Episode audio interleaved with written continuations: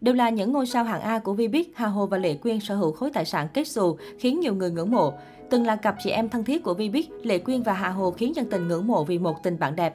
Tuy nhiên, từ năm 2015, cả hai vướng tin đồn cạch mặt. Sau drama năm ấy, nữ hoàng giải trí và nữ hoàng phòng trà hiếm hoi xuất hiện bên nhau. Nếu độ mặt tại sự kiện sẽ bơ đẹp đối phương. Ấy thế mà mấy ngày qua, Lệ Quyên và Hà Hồ cùng có chuyến công tác tại Luân Đôn để tham gia một sự kiện.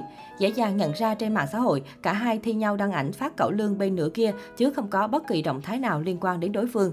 Tuy nhiên, mới đây, Đào Vĩnh Hưng đã hé lộ những thước phim trong chuyến đi công tác này. Khoảnh khắc hiếm Hà Hồ và Lệ Quyên chung một khung hình cũng vô tình bị lộ. Có thể thấy Lệ Quyên và Lâm Bảo Châu luôn sát cạnh nhau, trong khi đó Hà Hồ lẻ bóng vì không thấy sự xuất hiện của Kim Lý, dù anh có đi công tác cùng vợ. Trong những hoạt động chung, Hà Hồ và Lệ Quyên sẽ đứng cách xa và không có tương tác với nhau. Trước đó, Hà Hồ và Lệ Quyên cũng cùng check-in ở sự kiện lớn nhưng không ngồi cùng góc.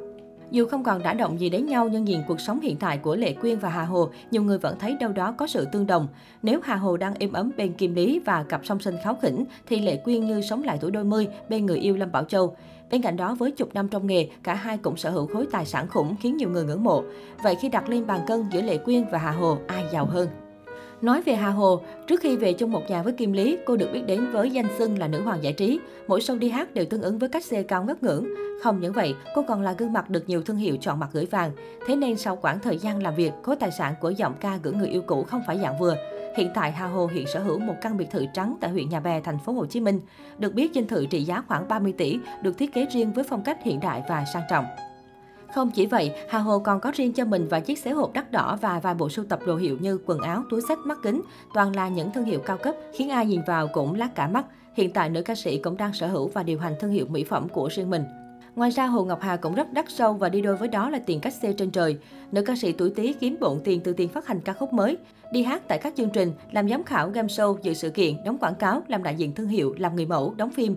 Theo các nhà tổ chức sự kiện tiết lộ, từ năm 2019, Hà Hồ đã có mức cách xê dao động từ khoảng 7.000 đô đến 10.000 đô, tùy tính chất chương trình và mối quan hệ đôi bên.